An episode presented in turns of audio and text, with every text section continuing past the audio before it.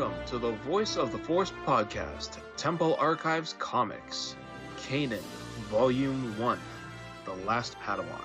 That was a bit of a mouthful, but, anyways, my name is Noma, and I am joined by my co hosts, Ed and Dan. How's it going, guys? Yo, it is going. It is going. I don't know about you, but uh, I've been pretty much in my house for the last few weeks, with the exception of Oh, yeah. taking my dog for a walk. Yeah, I only I only see the sun when I need groceries at this point. what is That sounds like an interesting experience. eh, I I can live with it. I, it's it's not that different from when I was in college. And I guess we could say that Ed only sees it does feel groceries like when that, the sun is down. Mm. Pretty much. the opposite. but it does feel like that school, like uni experience all over Mm. again, kind of. Yeah, Which I, don't- I don't mind. It's just, it's just weird.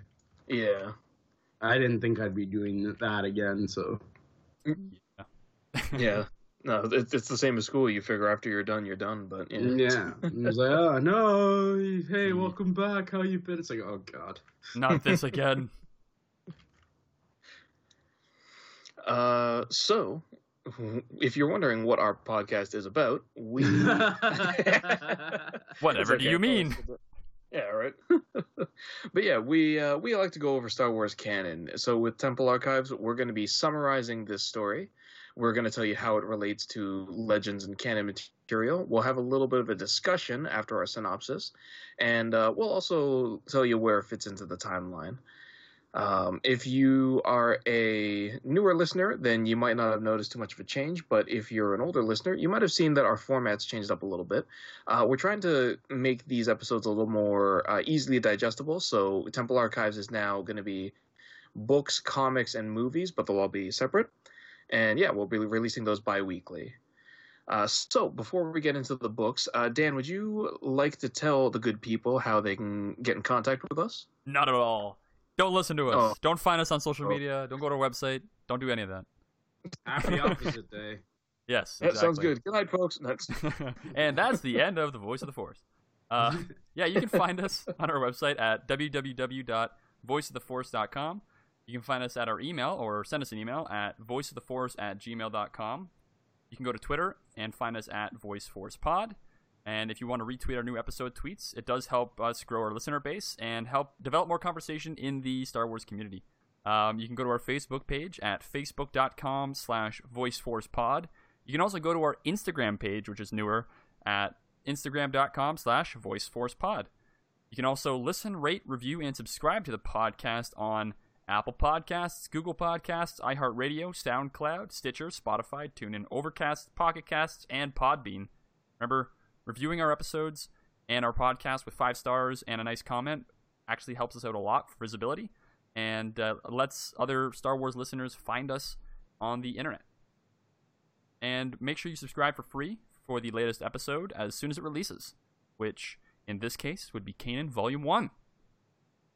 Mhm. Boot. So before we get into the synopsis, we've got our classic little uh, public Star Wars announcement. Uh, I'll try to make it a bit quicker this time, but yeah, basically, uh, overall, it's just you know supporting the official release. We're all about that here on Voice of the Force Pod. Um, you know, don't just be a blind servant to it. But if you enjoy content, consume content. If you don't, you don't need to. But you know, this is the easiest way to let Disney and Lucasfilm know that we want more comics and stuff like that. And you know, there's a whole bunch of ways to, to do that. You can do physical, digital. There's ebooks and not well, not for. Eh, there's ebooks for this one. No audiobook for this one though. But uh, yeah, with that out of the way, let's start our synopsis.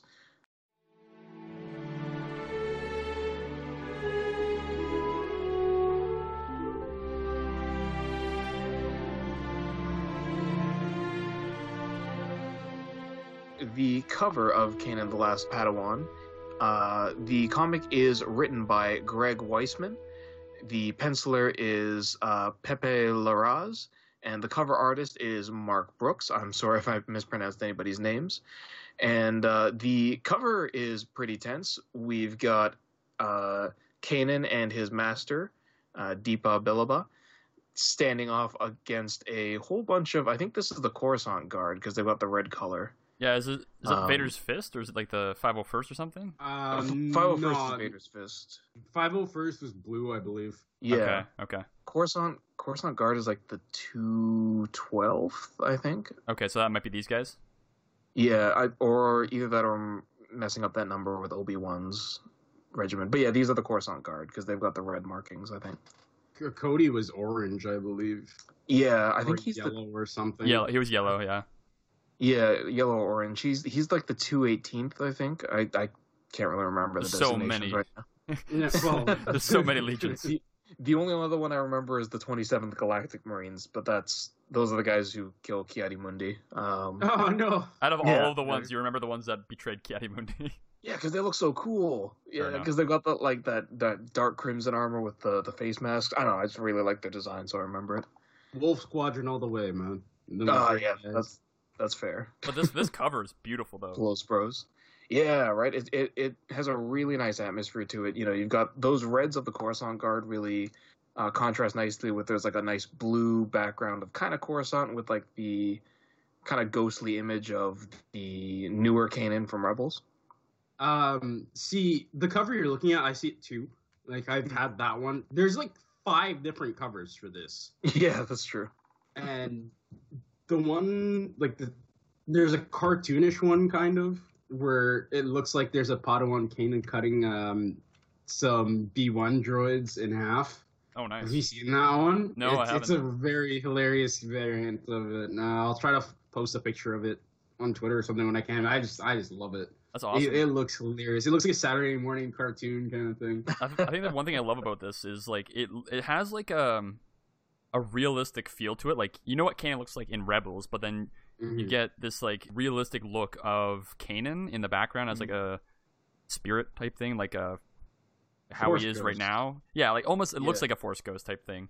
Um, in the background, kind of like how he is at the moment, and then in the foreground you have Depa Billaba and Caleb Dume just kind of like surrounded. But it's it's really cool because they do a really good job at making it look realistic, but not to the point where like in the Star Wars issues we looked at before, the other volumes that like sometimes it looks almost too realistic. Um, I think they, Mm. they did a good balance there and, and have adapted Kanan's look very well for the comic. Yeah, no, you bring up a really good point because especially with I don't know why it's the Rebels crew, but there has been some just with the Rebels all the Rebels characters in general, there's been some really weird art of them put out. Um, and no offense to them whatsoever, because everybody knows I'm a huge fanboy for them. But some of the Fantasy Flight Games art is real weird. I don't know if you guys ever saw. I'll see if I can find a photo uh, afterwards. But there was one that people were talking about where there's there's someone did a picture of Thrawn in one of the books, but it looks like he's eaten about like a hundred pies.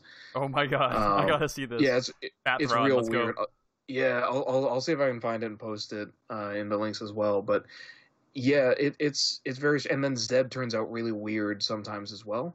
Okay. So yeah, no, it, it's a good point to be able to see like a, a less cartoony Kanan still done very well is Like, it doesn't Nice. take you out It- of it. yeah exactly. It doesn't look like it's not Kan- like I'm not confused who that character is. Actually, the one thing I do want to do right at the moment is take a look and Mhm. see if the mural from Star Wars Celebration with Kanan on it, it looks very similar. Give me a second. Oh, I'll see if yeah. I can find that. That's the one with uh, Pierce Brosnan Thrawn, right? Ah, okay. Picture of Kanan. It looks different, but it definitely has a similar feel to it. Like they're both, I would say they're both pretty believable, as as far as they go. But I do actually I like the one on the cover of this more than I do like the one on the celebration banner, right beside Pierce Really? Brosnan as Thrawn. That's pretty funny. All right. With that covered, let's jump in to our story.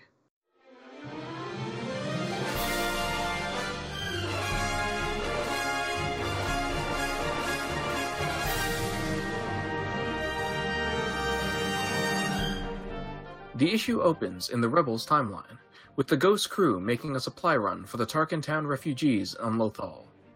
Kanan learns that they're getting supplies from planet Kaller, which causes him to remember his past.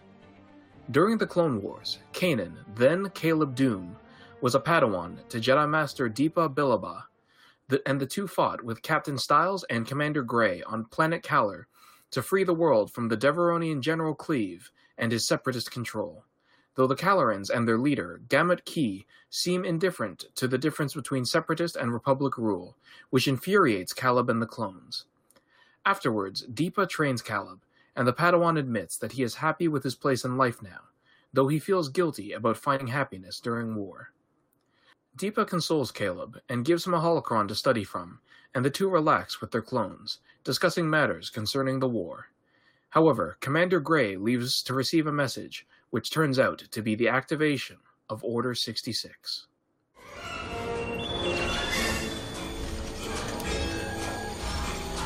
Commander Kennedy. The time has come. Execute Order 66. Yes, my lord. Issue 2 Depa and Caleb are able to sense the other Jedi of the galaxy being murdered just before their own clones attack them. Though Depa orders Caleb to run, the two end up fighting and killing a number of clones before realizing they will soon be overwhelmed. Depa sacrifices herself to allow Caleb time to run, and he is barely able to escape the clones and make it to Plateau City, where he meets a Kalleran scoundrel named Janus Casimir, who gives the starving Padawan food and lets him sleep on his ship, the Casmiri. Caleb receives an emergency summons from the Jedi Temple, but Janus refuses to take him.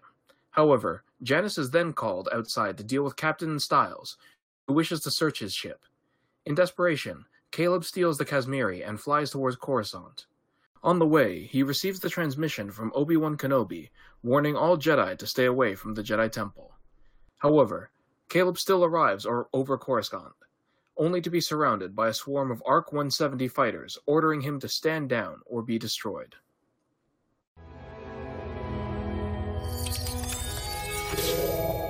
This is Master Obi-Wan Kenobi. I regret to report that both our Jedi Order and the Republic have fallen, with the dark shadow of the Empire rising to take their place. This message is a warning and a reminder for any surviving Jedi. Trust in the Force. Do not return to the Temple. That time has passed, and our future is uncertain. We will each be challenged. Our trust, our faith, our friendships. But we must persevere, and in time, a new hope will emerge. May the Force be with you. Always. Issue 3 The ARC Squadron engages the Casmiri, almost taking out its shields in their first volley. However, Caleb is able to escape and flies back to Kaller, judging it to be a place the Empire wouldn't expect him to return to. Once there, he runs into an enraged Janus, and after arguing, the Calarian tells Caleb to go away. Instead, Caleb shadows Janus for a while, long enough that his hair grows to shoulder length. During a deal turning sour, Caleb ambushes Janus's assailants, and the two force the group to scatter. However, Janus reveals he was attempting to put a crew together for a job, and tells Caleb he's just volunteered himself. Janus gives Caleb a new set of clothes and tells the former Padawan that until he makes a new name for himself, he'll refer to him as Kid. The two break into a building to steal a shipment of droids. However, they are caught by Gamut Key and his soldiers, at which point, Janus attempts to buy his own freedom by revealing Caleb is a Jedi fugitive. Janus Casimir, I place you under arrest. Didn't think I'd recognize you under that helmet, did you? Well, arresting me is your prerogative, Gamut Key. You have that authority. The authority to put a war hero on trial for misplacing a few droids. War hero. Since when are you? Or we could make a deal, a plea bargain, if you will. You let me go. And arrest the Jedi instead! Issue 4 Gamut Key arrests Caleb and throws him in prison, letting Janus go in return. He contacts the Empire, and Clone Commander Gray and Captain Styles receive his message and confirm they'll return to Kaller to execute Caleb. As Caleb contemplates what to do, Janice returns to free Caleb, and the two escape with their stolen droids. The two become successful partners, pulling off many capers and eventually becoming friends. However, they learn that Gray and Styles arrive at each planet they visit, trying to capture and execute Caleb. They arrive at planet Lon, and Caleb goes to meet their client while Janice goes to procure a spice shipment. To his horror, Caleb realizes their client is former General Kleeve, the separatist he and Master Depa ousted on Kaller. Kleeve doesn't recognize Caleb and informs the former Padawan the spice is to be traded for a new ship. However, as Janice unloads the spice, he is ambushed by Commander Gray, who expects Caleb to show up and rescue Janice. Instead, Caleb runs and returns to Kleeve, asking him to give him the ship now in return for the spice later, and stating that he should trust him as they're both enemies of the Empire. Kleeve takes Caleb to the ship, but they are ambushed by clones and Captain Styles, who plans to execute Caleb now that he's caught him. Something's wrong. An old danger awakens old senses. And unfortunately, old reflexes. I don't reach my blaster, instead, I reach for a memory. For a lightsaber I no longer keep at my side. Too late. I realize my mistake.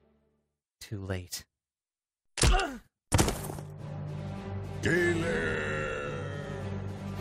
Now, traitor, we finished what we started. Issue 5 Styles takes Caleb into custody, where he, Gray, and the clones prepare to return to Kaller. Caleb argues with Gray and Styles, telling them the Jedi were never traitors and asking them if they believed Depa, the Jedi they both admired, would have ever betrayed the Republic. Gray is conflicted, but Styles prepares to execute Caleb. However, the former Padawan was playing for time, and, now able to unbind himself, throws both clones back with a force push. At the same time, Janice and Kleeve arrive in their two ships and engage the Gozanti class transport the clones are on. Caleb is able to eject himself into space and is picked up by Janice and the Kazmiri. As the ships engage the clones, Gray talks to Styles, arguing that Caleb may have been right, and that he felt like he was under a spell while executing Order 66. Styles is adamant that they did the right thing, but Gray is haunted by what Caleb said. Picking up a rifle, Gray destroys the Gozanti's shields and controls, stating he is making things right, as Janus and Kleeve open fire and destroy the Gozanti. With the clones dead, and Kleeve and Janice back on Kaller, Caleb reveals it's time for him to forge his own path, after a rocky goodbye with Janice. Caleb sets off on his own, with his new name, Kanan Jarrus. The scene transitions back to the Rebels timeline, where Hera asks if Kanan has ever been to Kaller. He responds that no, Kanan Jarrus has never been to Kaller before. Welcome to Moraga. My name's Morphizo. And you are? The name's Kanan. Kanan Jarrus. Kanan, Kanan Jarrus, you in there? Uh, sorry, what were you saying? I was saying we're about to land on Kaller to pick up supplies.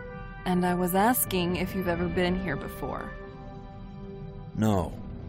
Kanan Jarrus has never been to Kaller. Ever.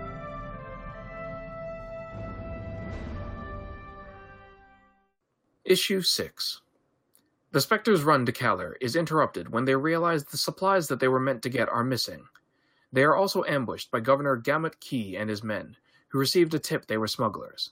However, searching the ghost reveals nothing, so the governor lets them go, and Kanan is relieved that Gamut didn't recognize him. The ghosts go to Plateau City to look for leads, and Kanan, who is getting jumpy, goes with Jess Chopper to look for the best smuggler in the city. Though it sounds like the smuggler will be Janice, Kanan finds the smuggler and learns he is Tarpolsk, a Kalarian who betrayed him and Janice in the past. Thankfully, Tarpolsk doesn't recognize them either, and Kanan is e- able to beat Tarpolsk's thugs and steal the supplies back, though he is stabbed in the back in the process. After the fight, Governor Key arrives, alone, and talks with Kanan, revealing that many of his men are loyal to the Emperor, but Gamut himself is willing to work with the rebellion. After he leaves, Kanan contacts the ghosts to meet him at his location, but passes out from his knife wound.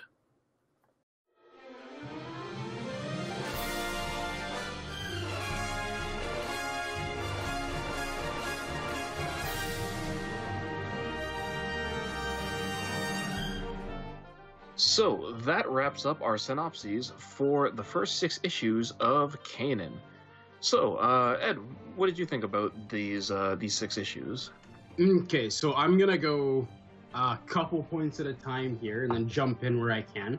Mhm. But my first thing when I was reading this, um, I love the fact that they still bring up because he was a learner at that time, right? So like, there's the panel where uh, both Depa and Caleb are doing like the form three defensive stance, Mhm. and they've got it like down pat where they're just both there looking. at. I'm just like, see, that's what I expect to see in that war, which is bad because all the clones see that too. So by this time, they should have everything down on them. Yeah. like yeah, this is no problem. Hence why masters are going down so easily, right? Mm. But then one of my I wouldn't call him favorite character, but I really like his design. General Kleeve.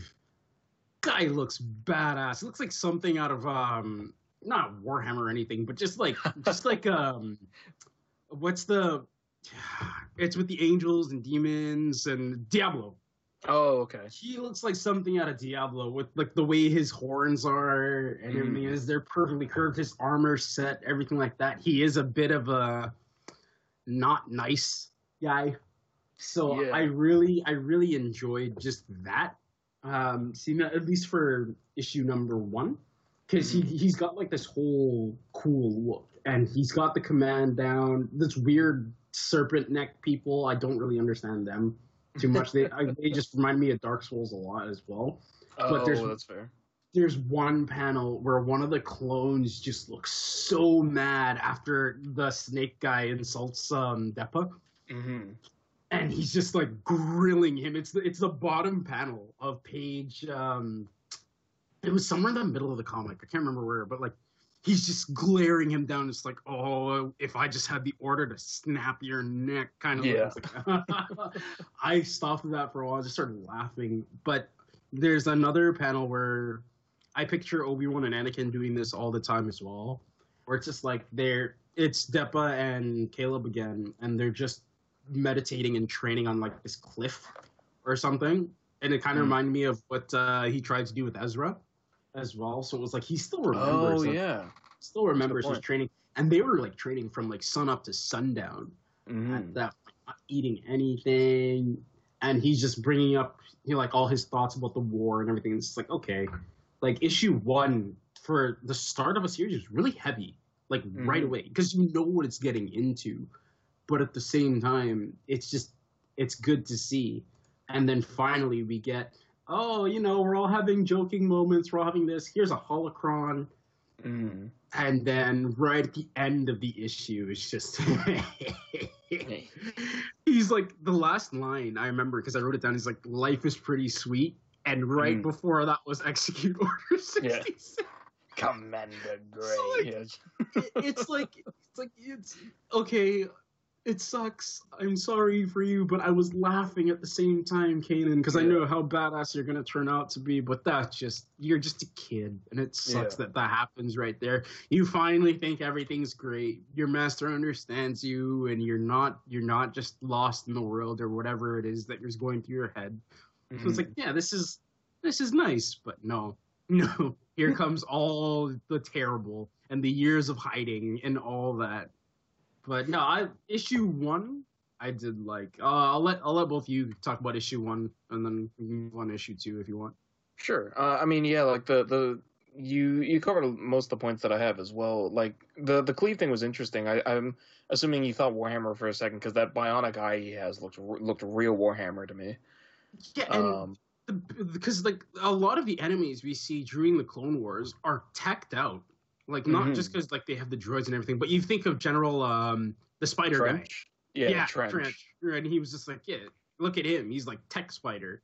Then you look Mm. at um even Vidian after everything with the Empire, he's all teched out. They're like all their bad guys are like, oh, yeah, are they evil? Okay, they're machines now. It's like, Yeah. what, what are you trying to say? Yeah, that's always something I found. Oh yeah, that's that's always something I found funny, which is what is one of the fastest ways to show that someone's clearly a villain in Star Wars? Well, they're more machine than man now. Yeah, even even if you want to put it to like the new stuff, what's her face that was in the Poe Dameron comics, the the lady. Oh yeah, um, she she was like legit bleeding engine fuel. yeah. and it was like okay, sure. But Oh, sorry, yeah. you continue. Oh no, no, uh, that's about it. But yeah, like uh, also what you were saying, I also did uh, like how Um, they they do a really good job in one issue of painting characters with at least gray arguments. Like I did really like how uh, Caleb is like, I like, I love this. I'm loving all of this. I feel like I belong here, and I'm guilty because of that. Because we're at, why am I finding peace at war? Mm-hmm. Um, so I thought that was like that. That's just a really nice way to add so much more character depth, as opposed to look, he's the plucky young Padawan, nothing can go wrong. Um, you know, instead now it's yeah, he's the plucky young Padawan, and everything's going great, but he knows that it he shouldn't be feeling the same way. It, it reminds me of uh, Barris, um, and her whole thing of you know why she ends up turning is because she sees what the Order's becoming, and it, it's not really the Jedi anymore. Mm-hmm. Um, so having that that sort of continuing theme of, of internal conflict was really nice. Um, and yeah, I think that that was pretty much it for for issue one at least. Yeah, I, Uh, I agree with you on all those points. Um, you and Ed, but uh, I think I think a really big thing that I really enjoyed about issue one and like the whole series is just the art style. Like they did a really good job with the art style to make like at the very beginning you see all the Rebels characters and they look like your familiar Star Wars Rebels characters. Like Ezra looks a little Mhm. different and whatnot, but like the facial um, expressions and like the action sequences when like Kanan's like kicking droids and like slicing them down, or when they're like running into battle or whatnot. Like a lot of the choices they made for the panels and things um, are Mhm. fantastic. And like the, the part where um, you see Kanan and Depa Billaba kind of like standing on a pile of droids on um, on page ten is just beautiful. Like the the perspective is like behind them, kind of looking up a bit, and you see like Mm. the whole castle and the cliff and stuff like that, and they're just you know behind all the clones and stuff as the clones are moving forward. And it's just Mhm. like you said, the meditation scene on that cliff where they're kind of like in the sunset and then they finish up at night. Like that looks really good. Um, a Mhm. lot of the a lot of the clones and stuff, the ones that they talk to all the time. Uh, I can't remember their names sadly, but they they Soot, get yeah Big Mouth. and they they get kind of um, humanized a bit too, where like they actually are laughing and they're like joking around with them around a campfire, and then it just Mm. it suddenly turns when yeah execute Order sixty six and they just turn into these hardened murdering clones, right? I Which think it, that's a scary thing. You think of how easily that fl- that switch just flipped, kind of, and it's like, all right, we were Mhm. laughing legit two minutes ago. Oh, but now you're suddenly evil. We have to kill you. It's like, mm. right and like imagine that that experience, but Sorry. like they don't know what's coming. We do. But Yeah. they, they don't know what's coming, and then it happens so fast, and they're like, "What is like? What is like?" They have to process what they're going through right now because, yeah, like they don't know why this happened, but they know that the clones are not their friends anymore, and they have to survive. And Depa, Yeah. you know, eventually makes the Mhm. decision to save Caleb. which it, it was so much more believable in the um the old um uh commando books with like Niner and Uh, all, and oh, all yeah, those yeah. guys because it really humanized them to the point of when the order came through they were just like okay yeah no we've Mhm. been around this for a long time they can actually be like no this doesn't make sense I, I've been around you constantly hell you're my wife like there's no I you're not evil no Mhm. I don't see this. So, like, what the? What is this order? And some of them are actually questioning it. A lot of the squads didn't actually follow through. It was mostly just the new grunts and everything. They were just like, yeah, okay. Yeah, and that that's an interesting thing that uh, some people might not know. Th- this was a small uh, canon change that they did between Legends and New Canon, because in in Legends uh, there was a, a a rule that they bring up in a couple of the the extended universe stuff where it was there are uh, what was it? It was limiters on the clones' brains depending on what rank they were. Yeah. Um, so the grunts, like the clone, just normal soldiers, had the most limiters. So they actually didn't have much personality. They were almost close to droids. They they just would follow orders and be very uh, strict to it. And then I think commanders had less restrictions. Uh, commandos had even less restrictions than captains. Arc and troopers, yeah, and arc troopers had the the most freedom. I be think it able was to. yeah, and then the nulls were part of that, where they were just like, yeah, no, they're Django basically. They they can they were trained personally by him, so it was like yeah, okay. Yeah, yeah, and and now with um, new canon, they've changed that to oh they there were as far as I can tell there were no limiters because then the uh, Clone Wars Attack on Kamino episode wouldn't make any sense Mhm. where fives and echoes get promoted to arcs at the end Yeah. because that You wouldn't work. No, there's no promotion. You are what you are, kind of thing. Yeah, exactly. But I think they they made up for that with the whole biochips thing that they go into in Yeah. the Lost Archives.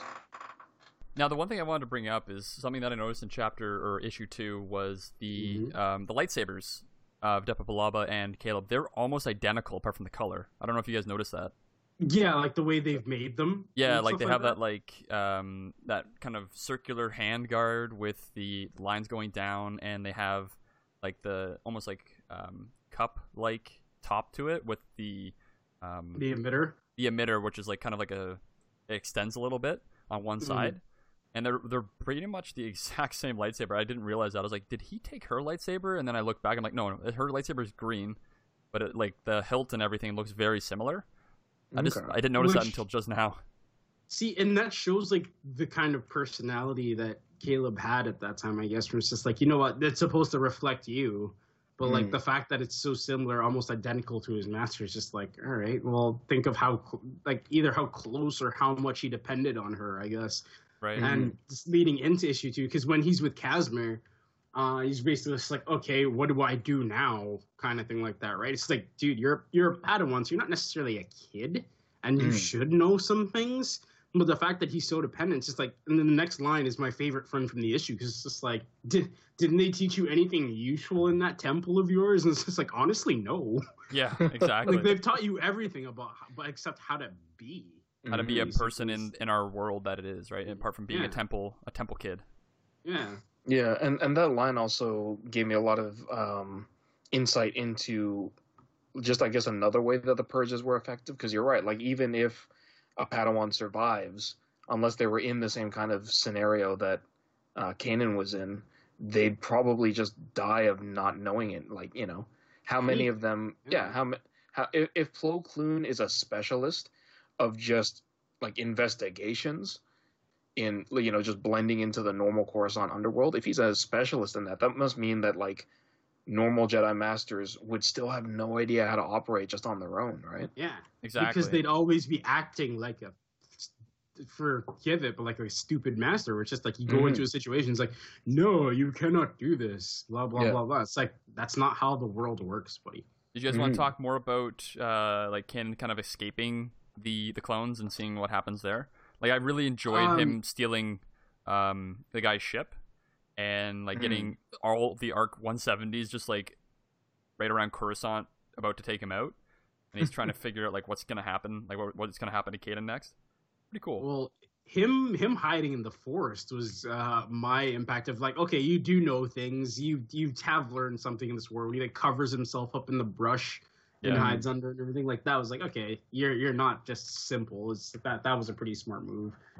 I uh, yeah, I enjoyed that for sure. the way they did Mhm. hyperspace too um like just the the way they use the effects when, during drawing or post process stuff um it looks beautiful and like oh my god they just did a really good job at the colors and like when you when Kanan's feeling sad the colors reflect that around him like when he's you know Mhm. really sad and whatnot in the alleyway it's like raining and super dark and he's just not having it and Mhm. it's just it's very interesting in the way they use the colored backgrounds and things when you know they're arguing with each other and and whatnot. I just I feel like they did a really good choice with the the art and the I don't know I don't know how comics go together, but I'm sure there's some sort of like direction of how the panels are arranged. Um, and they do I don't know it's just they use the pages very very well and using foreground and background and having panels kind of overlap each other. Mm-hmm. Um, yeah, there, yeah. there's a there's a good way that they do. Um, in in my head, I always call these like anti Mary Sue moments. Okay. Um, just just like ways to make the character more Oh, really? more kind of yeah kind of more grounded and and have them have, have a more unique not kind of generic um backstory to them so i did really like how uh, Kanan and it's the guy Jaren, right? Uh, Janus, sorry. How uh, Kanan and Janus, their relationship doesn't start because you know a, a super stereotypical one would be like, "Oh, this kid's on his own. Don't worry, kid. I'll teach you the ways." Of outside. You know, yeah, I'm I'm your new mentor now, and instead it's like he, the guy's like, no, just leave, get out, and then Kanan steals his ship. Yeah, and he kind of forces He- him to he- kind of he's find literally him. like Mm. he was realistic. He's like, "You're a liability. I don't want Yeah. you." Yeah, exactly. Get it, like sleep, get, and then leave, and then you know he ends up being a liability. He steals the ship. Um, yeah, I just thought that that was a really neat way to spin that kind of um, men, like mentor student relationship. hmm Mhm. Um, one thing, uh, like the last thing I want to say about issue two, really, um, I like the scope of when we, when episode three first came out, and you Mhm. see Obi Wan go into the temple and leave the message. You you don't see him say it. He just kind of hits the button and then it kind of cuts away, right? Mm. But like with all of these different like books and comics and everything, you can see just how far that range went because he pretty much hit everybody. Or like no matter who they are, at this point you see like, oh, they're taking out a hollow communicator, and who is it? Obi Wan pops up, being like, "Don't come back to the temple, Mhm. whatever you do." Like that was just like, okay, yeah, this. I'm glad they were able to get that message out at the very least. Because Yeah. imagine if he hadn't on that point, Yeah. how how many of them would have been like, "Mm, yeah, what's going on? Let's all go back and figure it out. I'm like, okay, Oh yeah, well yeah, and that's a good point too, because yeah, you see in extended and uh, new canon how many Jedi's first reaction is we need to go back to the temple and figure stuff Yeah. out. Yeah, and there's he's like, no, that's the last thing anybody needs to do right now. yeah which makes Yeah, it like it like we were saying before, right? Which is how dependent they are when it's like you know you need to survive on your own now. Don't come back to the temple. Oh Mhm. God, more. What do I do? More panic. It's like wherever. It's- that's why like whoever was stationed out on like remote worlds or doing whatever. It's like you know the people, you know the community. Just they know you. Mm. Get off that planet, go to a different one, but you know how to at least be from observing people from how long. If you can't do that, well then just roll over. Mhm. I think I think the really nice thing about um I'm just jumping into issue three right now is Mhm. that um like even even after Kanan steals his ship and stuff like he doesn't want anything to do with him and then he comes back and actually saves him in the alleyway and it just kind of speaks to like Kanan or Caleb um he still can't get out of that Jedi mindset where he's trying to save people that he he knows or cares about, I guess, in a certain way. Um, like he could have just left and gone on on his own thing, but he needed somebody to kind of take care of him. And this guy, what was his name? Um, Janus. Janus. Yeah, Kasmir, Kasmir Janus. and like Janus Kasmir, something yeah, like that. and like he needed somebody to kind of show him the ropes, and he knew that Janus could do that for him. So um, the fact that he he goes back and tries to like save him and, and pair up with them is pretty cool. I think, like you said, it's a little bit more realistic than just being like, "Yeah, I'll train you, buddy." It's more of like a Mm. get out of here. He saves you. Okay, you have some sort of like value to me at this moment. Um, the nice the, the thing that we were talking about with the the hologram with Obi Wan Kenobi and him warning all the Jedi's. We can connect a holo communicator to a holocron and transfer messages via USB. I don't know if you guys noticed that. Yeah, right. it looks like a lightning connector on the back on the back of that uh, device. it's pretty funny. I was wondering how he got it like moved over because in Rebels we see him listening to it on the um, holocron using the Force, Mhm. and it's, it's a smart idea to transfer that to the holocron so then he, you know, can keep it safe because you need to be Force sensitive or at least to open it. have the ability to use Mhm. the Force, right? Um, but man, Janus's cost, like his helmet, when they were like doing like the little mission and stuff, is Mhm. really cool. Um, I don't know if you guys remember that helmet, but it's in issue three, oh, near the end, and it looks it looks badass. Like I want that helmet in Star Wars: The Old Republic.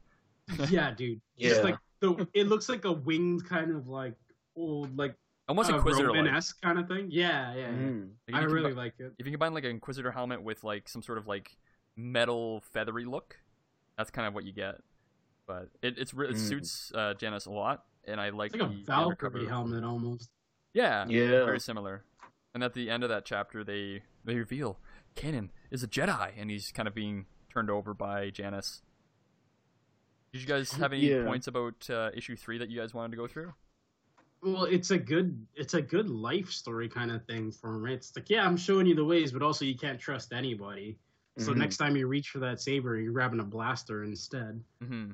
But the fact that like this was the issue where he's just like, you know, you really have to cut costs with everything. Cut the braid off. You finally get the hairstyle he has, the outfit he has in Rebels is just like a slight alteration to the one he's wearing now. Yeah, he's starting to become Mm. Kanan. Yeah. But yeah, you guess you can see where he gets the name from, right? Yeah. Yeah, A- yeah. Asmir, Kanan, it's very similar. Oh yeah, and even like the the Janus part for uh, Jarrus, like, uh, yeah, it, it's it's so clear that he's just taken it all from his master. But it also, uh, what I liked about this this and then the next couple issues is, it it really kind of helped set up Kanan in like Rebels, uh, uh, and also, oh god, what was the first book we did? New Dawn, New Yeah, Hope, New Dawn. Yeah, New Dawn. Yeah, and New Dawn because it, it really kind of makes more sense to me. I mean, it made sense when I first read it, but it makes more sense now why he's so evasive with Hera, Yeah. Mm-hmm. and he just refuses to give her a straight answer for so much of that book. Because you know, once you see trust, how, right? yeah, exactly. And now, now from this and the next issue, he kind of learns how this all goes, and that even though Janus is someone that he looks up to, he's, he can't necessarily trust him all the time Right. He just has to expect that he'll do what he can and then make plans for if it doesn't go. Yeah, um, yeah, I thought that was a cool. It, it's it's a very if you read this comic or these two comics and then New Dawn and then Rebels, you have such a wealth of backstory about uh, Kanan by then. It just kind of makes the last season of Rebels hurt a little bit more. Yeah, let's get into. Ed, is there anything you wanted to say about issue three, or do you want to get into issue four? Um, you can get into issue four. That's Okay. fine. So I guess issue four is when they get into the uh the, like Kanan's imprisoned, I guess, Mhm. in Mhm. in that like cell. Um, there's a lot of cool action shots and like again like the way they use the panels and things in the in the page, uh, the way they do spreads for scenes and like to pass time between uh, Kanan and, and Ja- uh, Janus is really cool. I really I really think they did a great job on um, just showing you that they're they're working together and they're building that bond with each other. Mm. And then Mhm. you see, is it Captain Styles or is what is his name? The Yeah, Captain. Styles. Yeah, Captain Styles, Yeah. the guy who he's basically on like I don't know, he's just focused on taking Kanan down, and he knows Mm. like they're making it from planet to planet, trying to take him, um, and trying to find him. But Mhm. uh, there's some really good moments between um, Kanan and uh, Janus. I feel I feel like I really enjoyed Janus's character. At first, you're like, "Who is this like idiot?" And then you slowly start to get to know him, and you really get invested in the character. Yeah. Um, and then you get introduced back to General um, Kleeve. So Yeah. badass The character. Return of Kleeve. What's he calling himself in this one? Some other name? Um, Oh yeah, the the alias he's using. yeah. But it's it's cool to see like the realistic look on everything. He has like, oh, I guess you were on the Republic side when we fought. Mm. Yeah, well, see, how do you like your Republic now? kind of thing. It's like, see, maybe we weren't so wrong. It just makes Yeah, you question everything. it's it's that nice like same gray tone from the first issue where it's Mhm. like you know yes he was a villain and he really does look like a bad guy when he first shows up but you know if you're able to make him that sympathetic that quickly i mean it helps that we never actually saw him do anything super evil Yeah, um because it can justify where what he's talking about. Just like, yeah, it was on the side that made the most sense to me. yeah it it reminds me of like Kleeve is is the opposite of um clovis from clone wars yeah, yeah. Where, yeah, because like I, I sympathize with him and I get what Cle like what Kleeve meant with everything, but with Clovis, I'm like, so you're an idiot who did stupid things, and then tried they tried to make him sympathetic in the end, and I was like, but why doesn't Anakin just let him die? Rush Um, Clovis. yeah, I'm what a character. I mean, to to be fair to you know, because I'm not gonna, uh, you know, I'm not trying to to uh, what's the word I'm looking for, insult Filoni or anything like that. Um, Rush is much more clearly set up as like an, a villain, and he's going against Anakin, so I'm clearly going to be super biased against him. Mm-hmm. Um, but yeah, it's just something that that kind of came out to me where I was just like, huh, because I remember reading it and being like, man, I feel I feel for Kleeve, and then I was watching through a bunch of Clone Wars stuff, and I was like, oh yeah, Clovis. Yeah. Wait a second. I was I was really just watching it so I could watch the sled fight against Embo because I love that scene. Oh, it's so good. I love Embo. Oh, it's so good. what did you guys think of the planet Lawn and just like the kind of tropical feel Um, as a, like a setting? just like when he's escaping um the clones. Yeah, when he's trying to get away from them. Yeah, like that underwater shot was really nice. Yeah, where he's like swimming with the fishes. hmm Yeah. That's not a metaphor. That's he's actually swimming with the fishes. but yeah, there's some really cool stuff, and he's like walking around. Then he kind of pairs up with Kleeve a bit. Um, I, I just gotta say, again, they outdo themselves with the ship designs. Like, I don't I know, like the beats, yeah. I don't know what it is, but like Kleeve's ship that he has and Janus's ship, I just really enjoy them. Um, they have really interesting designs, and they're believable in the Star Wars universe. I think that's a big thing with designs when you make something new Yeah. is you have to make sure it's believable within the Star Wars universe. So it has to has I guess like elements of other ships that have been seen in either the movies or the comics or the TV shows that have already been before it, just Mhm. to kind of ground that ship in in canon, right? Yeah, like I, I really like the look of the Casmiri. That ship looks really cool. Yeah. Um, the ship Kleeve had, it's not too bad. My my biggest problem with it was when it first showed up. When every time I look at that ship, it just looks like a, a slightly souped up sky. Uh, what are they called? T four T sixteen Skyhopper. The the Mm. sad little patrol crafts on Tatooine in, in Ah, yeah, that looks like a triangle with wings on each side because it's that same thing with that triangle on on uh, a triangle with a wing on every point mm. kind of design that made me think of that. And so I was like, oh, that's not a very good ship.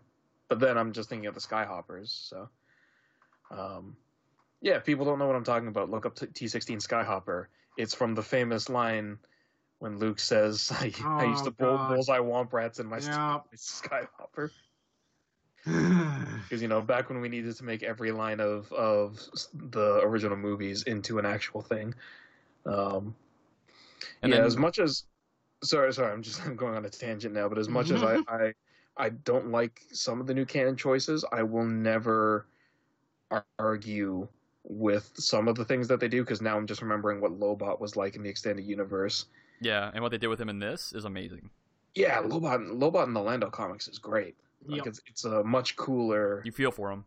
You really do. Like As- every, yeah, as- mm, I don't want to yeah. go too much into it. Yeah, but Yeah, as opposed to in the extended universe where he was like a peaceful protester and Lando's chef, and it's like what?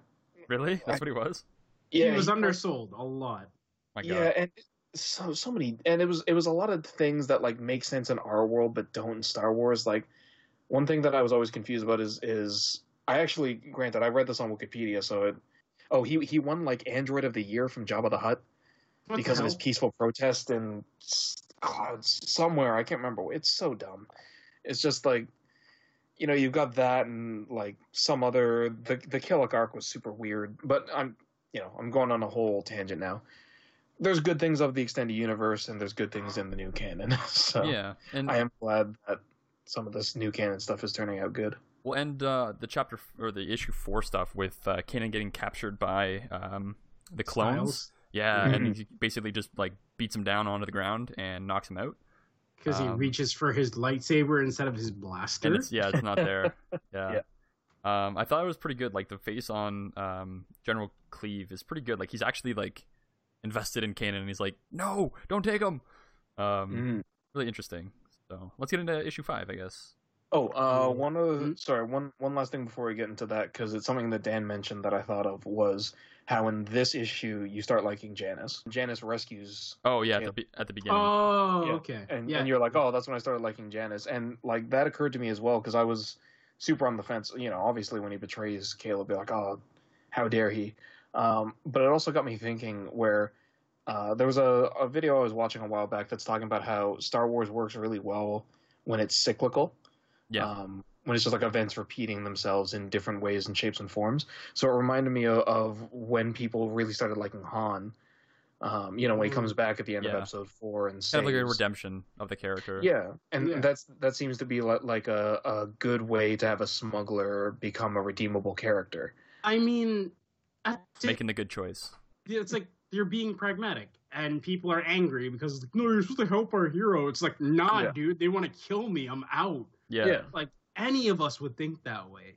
So it's it's it's really hypocritical at the same time. But then you see him come back and you're just like, oh, okay, I don't feel like one anymore because he did save him after all. And it's just like, yeah, because you weren't gonna come back. Would you? You'd have been ten years out of there. Yeah, exactly. Because So- it, cause it, yeah, because it reminded me of two other things. One from New Canon, one from Legends. Uh, the Legends one it reminded me of is I remember most people saying that they didn't know what to think of Talon uh, Talon Karrde Yeah.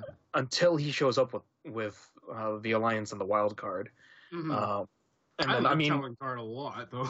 he was oh awesome. yeah, but he he is super kind of not really scummy, but he's kind of like you know, um, what's the word I'm looking for? If it, if it doesn't help him out, there's no investment. Exactly. Yeah, he, he's he's very self-centered until he shows up. with Wild. I mean, also, you know, the Wild Karrde shows up, and you're like, smugglers can have star destroyers. But the only the only reason he showed up is because he's just like, I'm getting a Republic payout out of this. Yeah, yeah, Like that's why I'm here. We agreed to this beforehand. I'm Mm-hmm. making sure you honor this deal. The minute you tell me I'm not getting this, I'm out, and I'm taking all my people with me. Yeah, so exactly. it's it's on you. Am I am I here to do this? And it's just like, yeah, okay then, let's help Luke. yeah, yeah, and and then the same kind of thing with uh, uh, Din in, in Mandalorian because I've. I, I like watching reactions to things I enjoy, so I was watching reactions to Mandalorian, and Mhm. the amount the amount of people who turn on him as soon as he hands over Baby Yoda, It's like, oh, I can't- oh. oh no, yeah, like oh, he, it, it, the the two responses I always see are people going like, how dare he, or well, he's coming back for him, right? Exactly, because our mora- morality, like people don't kind of see that like our morality is different than someone that's in a different situation in a different universe. Like he's a bounty hunter. This is his job. He's been doing it for years. Thank you know, like he's been desensitized, but at the same time, you can tell as soon as he he gets at the end of episode one in the Mandalorian, Mhm. when he gets the baby, you can tell that he's there. To, he wants to protect it rather than kill it. So you Mhm. can tell there's a conflict there, and I think that's why people really got upset when he actually took the baby in, Baby Yoda. Yeah. So Mm. I mean, this is this is the same generation of people that watch Game of Thrones, so nobody can say diddly about about betrayal or anything like that. Yeah. We've all seen the Red Wedding. We know what happens. People will sometimes just make choices, and if you don't know, you're not gonna like all of them. You can judge them all you want. Oh, is he gonna come back? No. Initially, he should have just. "Huh, I don't know what you are. I don't know anything about Jedi or whatever this is. Mm. Yeah, what's to stop him from putting, you know, pew pew? Okay, job's done. Let's go. Professional. if anything, this job's like, okay, yeah, I shouldn't be hired to do these kind of jobs at all. right, Mm. You want to guys get into issue number five? Let's do it. All right. Um, what happened in issue five? I can't remember. It was. Uh, it it's, it's, starts it's, off with him getting talking to the clones who are arguing about why he isn't dead yet and why is he still alive? Why is he a prisoner? Oh yeah. yeah, and and Caleb uh, trying to to reach, uh, get through to them through being like, do you really think the commander that you respected for all those years would betray the Republic? And it kind of it gives them a Like, no, it was yeah. the Emperor. Yeah, right. Like, yeah, they're gonna believe that. Okay. And then he spaces himself. He spaces the clones and himself. yeah, well, uh, he tries he tries to space them. Yeah. And then he basically is out in space and gets um, picked up by um, Janus. Because Janus and um, uh, Kleeve come find him and try and like rescue him and stuff, and they do, Yeah. which is awesome. Um, they have some really like the, the space battle there is pretty good. a transport versus like some Yeah. starfighters. The the one thing that that I was surprised about, first thing, I mean, this is just me. I didn't realize Gozanti even had guns. Yeah, Um, exactly. because I, I play Armada where you can get Gozantis as transports, but they can't fire. There's no, or I think there's like one like one gun on them. Um, Which I'd to- basically makes it no point, kind of. yeah, exactly. Like you're gonna fire and like singe an X-wing. Um, so like they're, I never really thought of them as being combat capable. So it was interesting to see. Okay, they can stand their own against fighters, but I was, that- it also made me interested in. I'm curious when the Gozanti was put into service, because this is not many years after the Clone Wars, right? No, this is like right after Order sixty six, right? So it's it's Yeah. very very close. Like like with Kanan's hair growth, I'd be willing to give it like maybe a year. yeah, maybe two. Plus, you know the yeah maybe Yeah. a year or two. Um, so I'm, I, I was surprised to see them boarding a Gozanti, being like, oh okay, I, I didn't realize they were already existed at this point. Exactly. Yeah, it's interesting to see the the different like ships and like transports and stuff they use on planets and whatnot. Especially with a lot of the shipyards probably being either commandeered or destroyed during the Clone Wars too. It'd be like, you know, Yeah, yeah. just how many are left that can push out ships still? Mm. And then it, it, with that same timeline, it gets me interested in um, how quickly the rebellion formed. I don't even remember what the canon forming the rebellion story is anymore. Um, oh god, it's been done like ten thousand times and so many interpretations. Nobody really knows what. Like it should be. Um. God, what was the movie before? That's what I remember is the Force Unleashed one, but uh, that's not canon anymore. See, that one was awesome. But Yeah. um Oh god, it was my favorite new of the new canon stuff and I Rogue One. But like they were already formed before then, right? Oh yeah, Because yeah. we still had like the undercover stuff and hopefully we get that TV show soon. With The Cassian uh, Andor? yeah, the Cassian Andor. There's been rumors because- about it, which we'll talk about on the discussion show. But oh my god, I can't wait for it. Because that would Yeah, that 'cause- would give a lot more insight into like okay the rebellion and maybe they'll give us a little more as to when it started because it would have had to like the protest would have had to start as soon as the empire was formed because the imperial senate was still there right Mhm.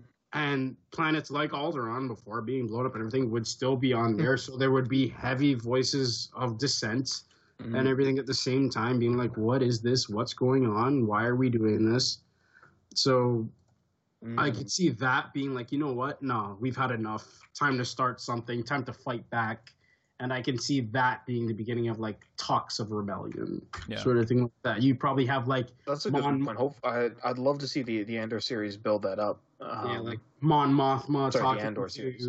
yeah, like talking to Mhm. um, uh, Leia, and then or not even Leia, but Bail against at this point. Yeah. because Leia would still have to be- Bail and yeah, yeah, like it would be cool to see like yeah, Bail and Garm and Mon Mothma and all that kind of forming it. But because one of the things that I I've it only exists in art right now, Oh but I'm dying to see it. Hmm? no, sorry. Uh, continue your thought. I have, I just thought of something, but Okay. I'll say it after. Um, but yeah, because one of the things that I, it's only ever been shown in art right now, but I'm dying to see it is that the first Republic, or sorry, the first Rebellion fleets were mostly made up of CIS ships um, that they'd either repurposed or just bought or gotten off of junk worlds because that was the only way you could make a non-imperial uh, star starship, basically. Um, so there, there's pictures of of you know like early rebellion fights where they're using like Lucrehulks and um, uh, munificent classes in combat, and I, that just always seems so cool to me. Like you, they still have the blue separatist colors, but there's a red rebellion symbols painted onto it. See, Um, because um, with the first thing, as soon as you mentioned that, it made me think of Hmm. um, the rise of uh, Vader. I think it was, or Lords of the Sith, Mm. where they were using old, like you were saying, separatist tech. They were using buzz droids and stuff like that, and everything they saved up throughout the years to do this attack on the Emperor and Vader and try to Mm. kill them, and all that was separatist tech. But in between the whole Empire Rebellion stuff like that, we still had um Elysia, Elysia, Elysia. I saw Saw Gerrera. Yes. Um, s- s- still going through all his stuff, and he was more violent and stuff like that. But that could be considered like pre-rebellion or like the thought of rebellion going on while they were trying to form their not so violent but violent one. hmm Yeah, that's a good point. Oh man, yeah, being able to see like The connections you- now. Yeah, right. Just I like because that would also be that I'm so many possibilities for that series, right? Because yeah, it'd be cool to see that, that one rebellion start to splinter and start Mm. forming those offshore groups and how that whole thing came about, and then them discovering Yavin. You know, so many things that you Yeah, because they were they always referred, especially in Rebels, they said it too, where it was like, you know, there's a lot of splinter factions, but we're not one whole joined up thing yet. is what Mhm. they were saying. Like we have like there's these guys doing their stuff out there, and these guys doing their stuff out there. Saw was still around during that time, so his Yeah. group was doing whatever. So it's like it was all skirmishes everywhere, but no big war actually Mm. until we get to like Hoth and Yavin and all that. Yeah. Yeah. Um yeah, in terms of the issue itself. Yeah, continuing with got off on a tangent there. I was I was enjoying this conversation, just listening to it. It's pretty good. Um, so at the end at the end of this, we get back into like the the main kind of story with Kanan and like the rebels crew, um, because they're coming back to um Kaller, right?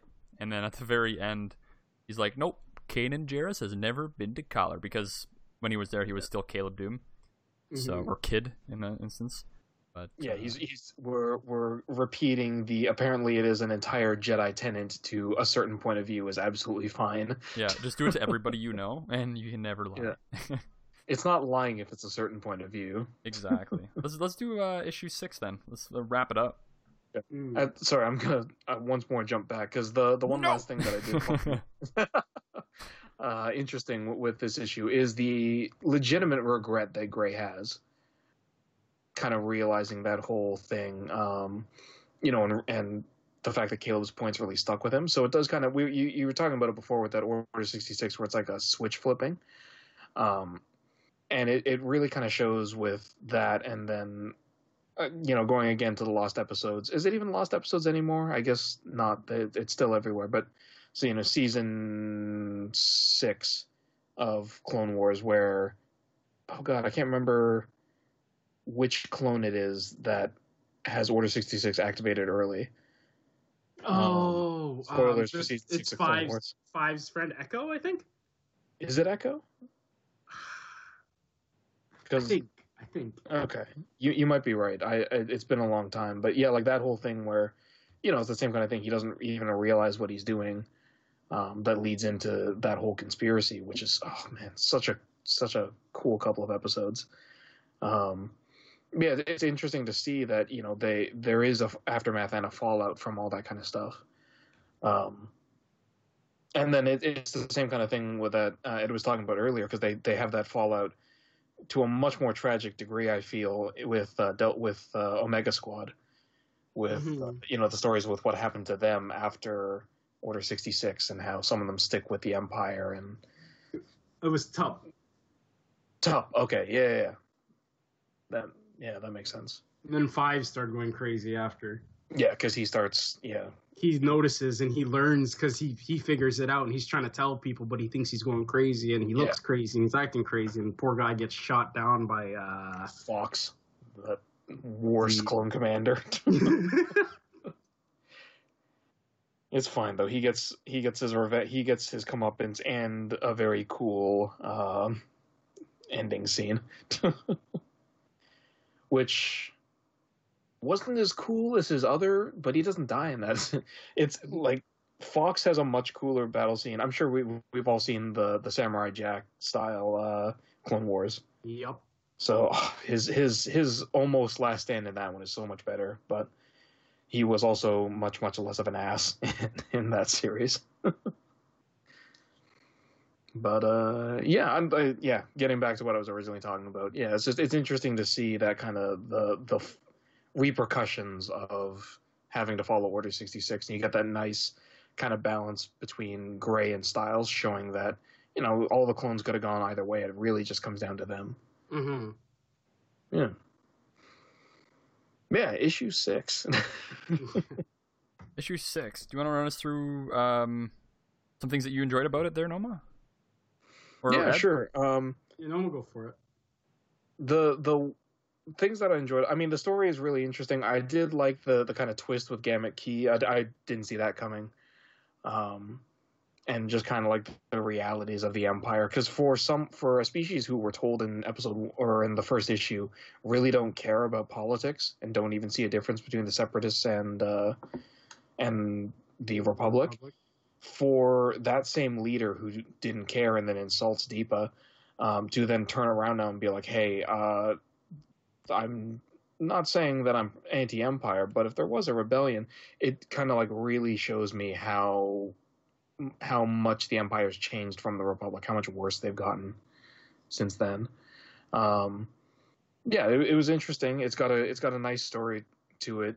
Um, my only kind of thing, I also did like how it's one of the only times where them landing and being like, "We're not smugglers, we're not the bad guys," and it actually working.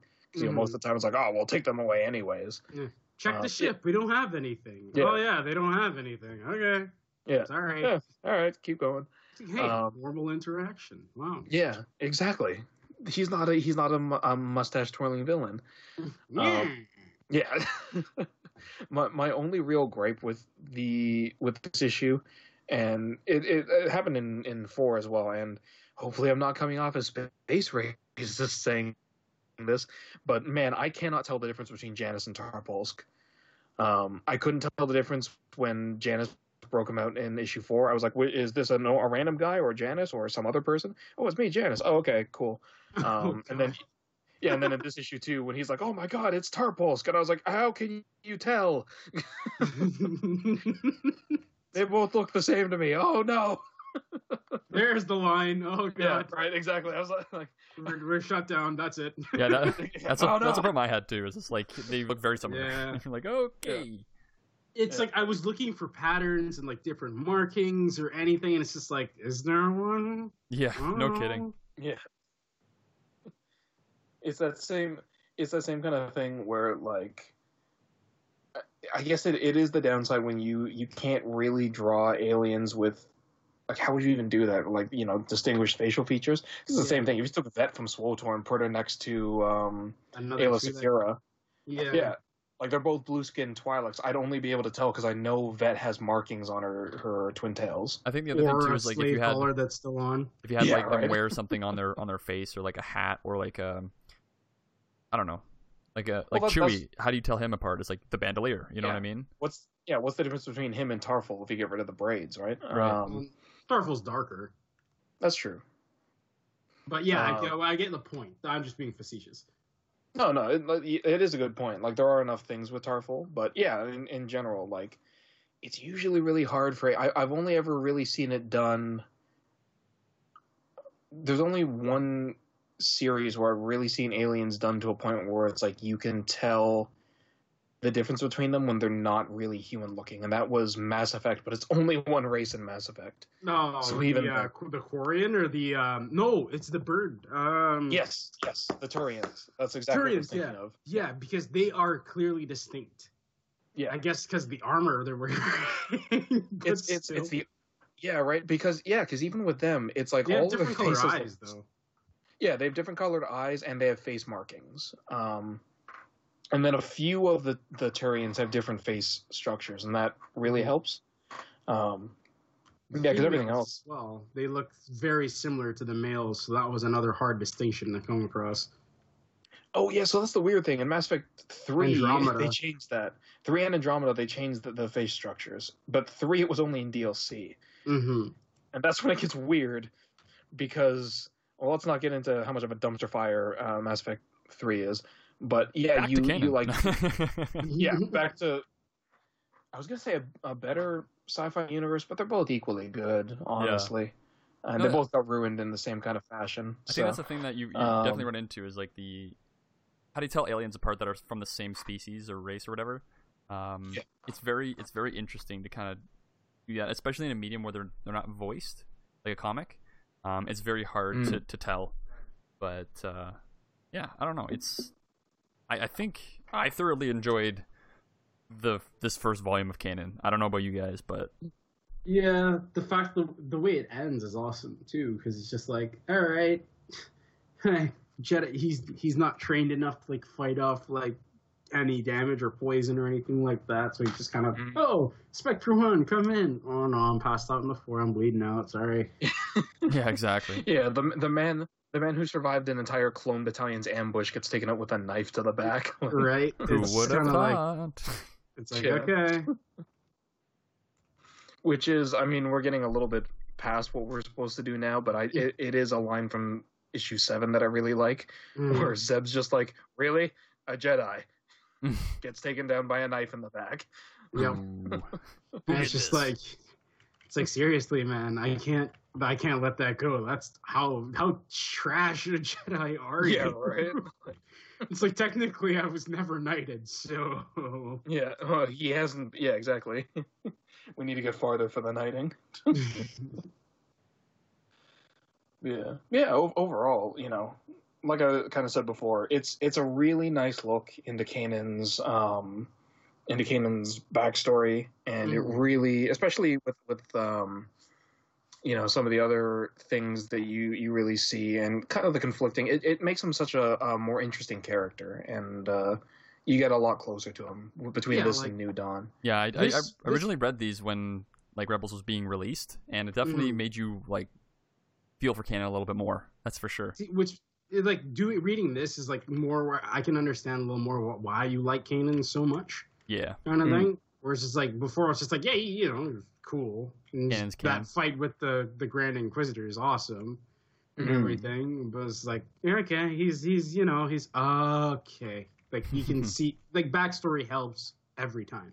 Oh yeah, the definitely. more you have, the more developed the character, the better they are. It's just it, it goes hand in hand, right? Especially one executed Yeah. like this one. Like this one is awesome.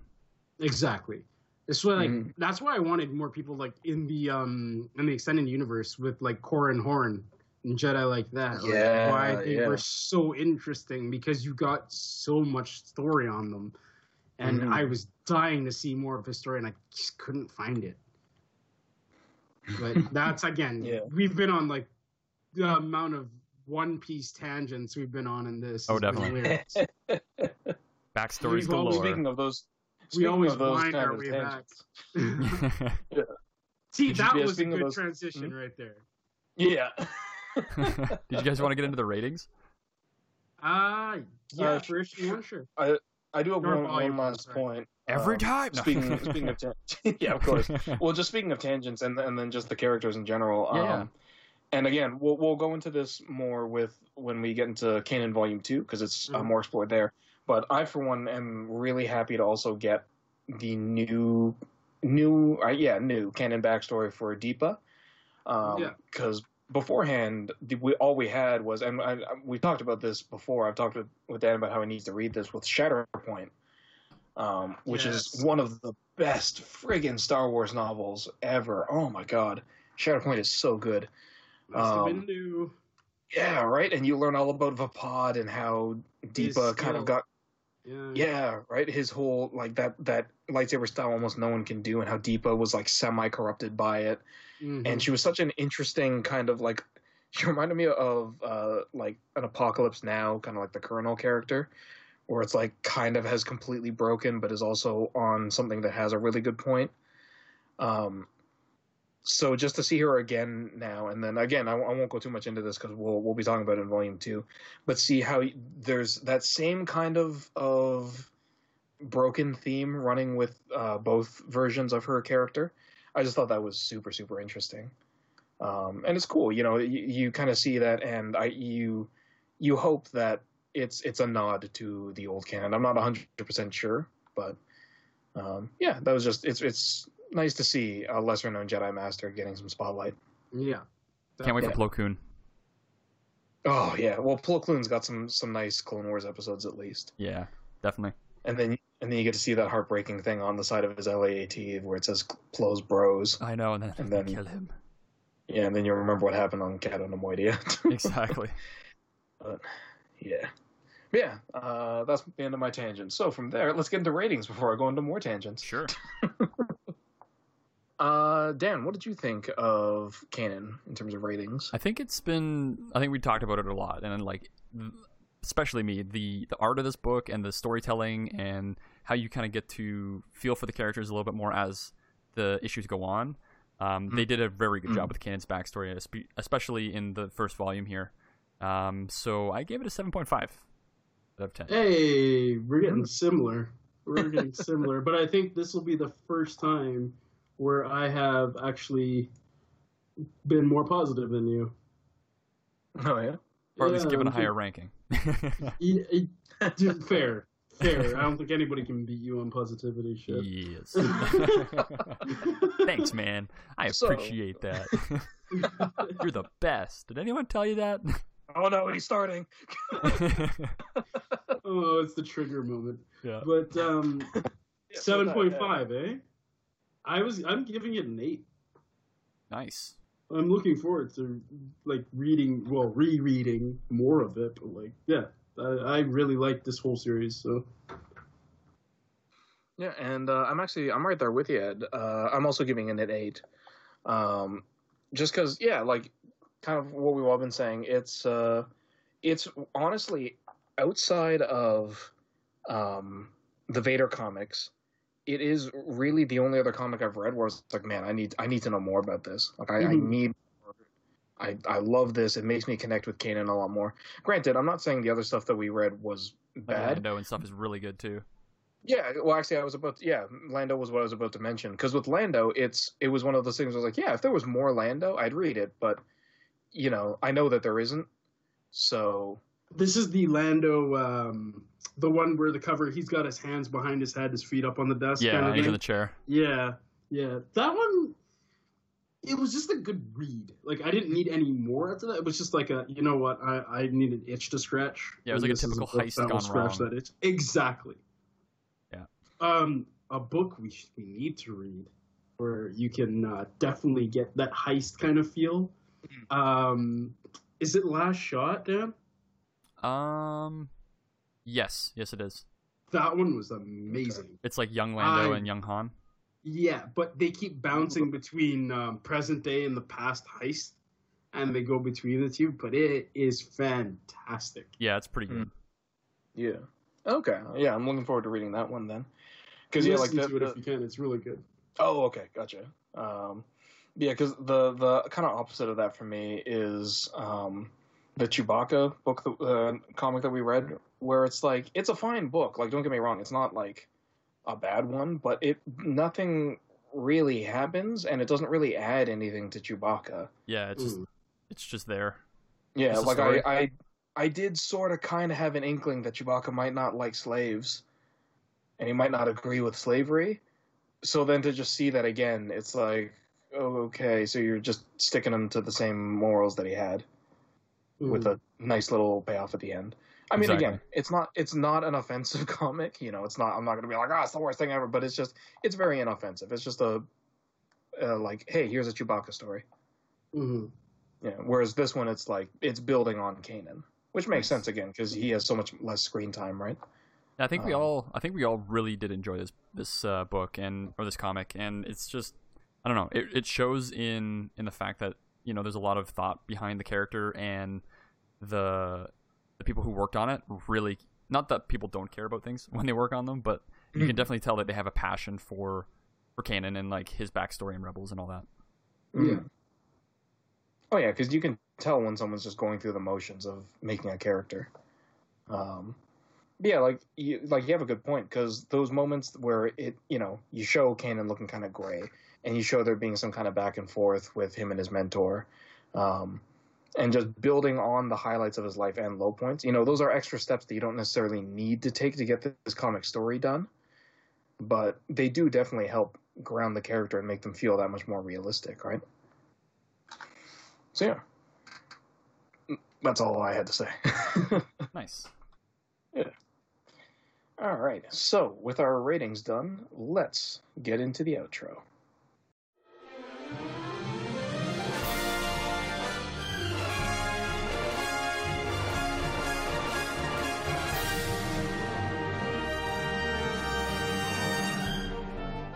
And that wraps up our discussion for Kanan Volume 1. If you're interested in that one, you want to hear more, and you want to read the story yourself, definitely check it out and look out for our next episode of Temple Archives, which will co- cover the comic Kanan Volume 2 First Blood. And two books we have for you Before the Awakening and Tales from a Galaxy Far, Far Away Aliens Volume 1. And just a special thanks to uh, Star Wars Audio Comics, who provided us with the audio clips between some of the episodes or some of the issues that we uh, had here. You might have heard some uh, interesting voices and stuff that were the characters in the comic. And they have their own YouTube channel, which is called Star Wars Audio Comics. Uh, I'll put a link in the description of the episode and on our website so you guys can go find it. They do some amazing work in the community. And basically, they're going through, it looks like all of the Star Wars comics in current canon and just voicing each page with the characters, and they have a great voice cast, and they have directors for each series and whatnot. So, um, if you guys liked what you heard between our issues and the voices uh, that were depicting those characters, go check out Star Wars Audio Comics and uh, subscribe to their channel and give them some support because what they're doing is pretty cool and it brings their medium to the comic medium to people who are visually impaired too, which is awesome. Once again, that channel is called Star Wars Audio Comics. If you want to reach us, you can find us through email at voiceoftheforce at gmail.com. We'll use the subject line TA Kanan V1. Once again, it's TA Kanan V1. Send us your feedback on the comic. Tell us what you think about it. You'd like it? Did you not like it? What didn't you like about it or like about it? If you want to find us on Twitter instead, that you can find us at the handle at VoiceForcePod. Remember retweeting our new episode tweets. This helps us with our growing our listener base and our community. And you can be a part of that community too. And it is appreciated. Always is. Let's use the hashtag TAKananV1 for that, for any Twitter messages. If you want to find us on Facebook, you can find us at facebook.com slash voiceforcepod. We've got Instagram. We've got Instagram. yes, we do. We've got Instagram. Look at that. You can find us there, Instagram.com. Wait, should we? Is there? There's like you have Instagram names, or are we just uh, Voice Force Pod on Instagram as well? We're just Voice Force Pod. Awesome. I'm cool to just leave that how that is. That was actually pretty awesome. Mm-hmm. it kind of just worked out. yeah. We have Instagram? Instagram? Yes, we do. Okay. Is it just at Voice Force Pod? yes, it is. All right. Air high five. Yeah. All right, guys. And finally, remember to listen, rate, review, and subscribe to the podcast on Apple Podcast, Google Play, iHeartRadio, SoundCloud, Stitcher, Spotify, TuneIn, Overcast, Pocket Cast, and Podbean. Reviewing always helps with visibility, so if you liked it, didn't like it, hopefully you liked it. You know, five stars is great for us, really. Just click the subscribe button, and you can get latest episode as soon as it releases. It costs you nothing.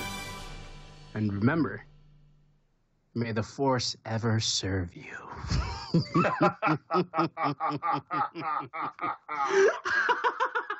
You guys are awesome. I love this. can, you, can you keep? The, you should keep your laugh in there, though. No, that was good. That was fantastic. on the cover of this, more than I do like the one on the celebration banner, right beside Pierce Really? Brosnan as Thrawn. That's pretty funny. All right.